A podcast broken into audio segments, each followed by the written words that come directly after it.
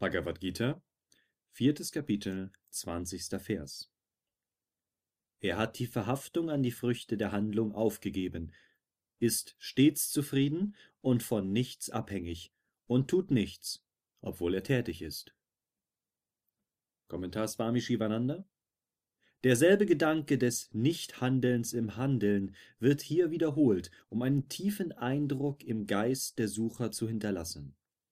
Wer zum Wohlergehen der Welt wirkt und ohne Ich-Gedanken und Verhaftung an die Früchte tätig ist, um den Menschen Beispiel zu sein, tut in Wirklichkeit gar nichts, obwohl er fortwährend handelt, weil er das jenseits aller Aktivität liegende Selbst kennt und weiß, dass er eins damit ist. Da Brahman, das Absolute, alles in sich enthält, finden alle Wünsche Erfüllung, wenn man das Selbst verwirklicht. Dann ist der Mensch stets zufrieden und von nichts abhängig, so wie ein Mann, der die Gunst des Königs besitzt, in keiner Hinsicht vom Minister oder dem Regierungsbeamten abhängig ist.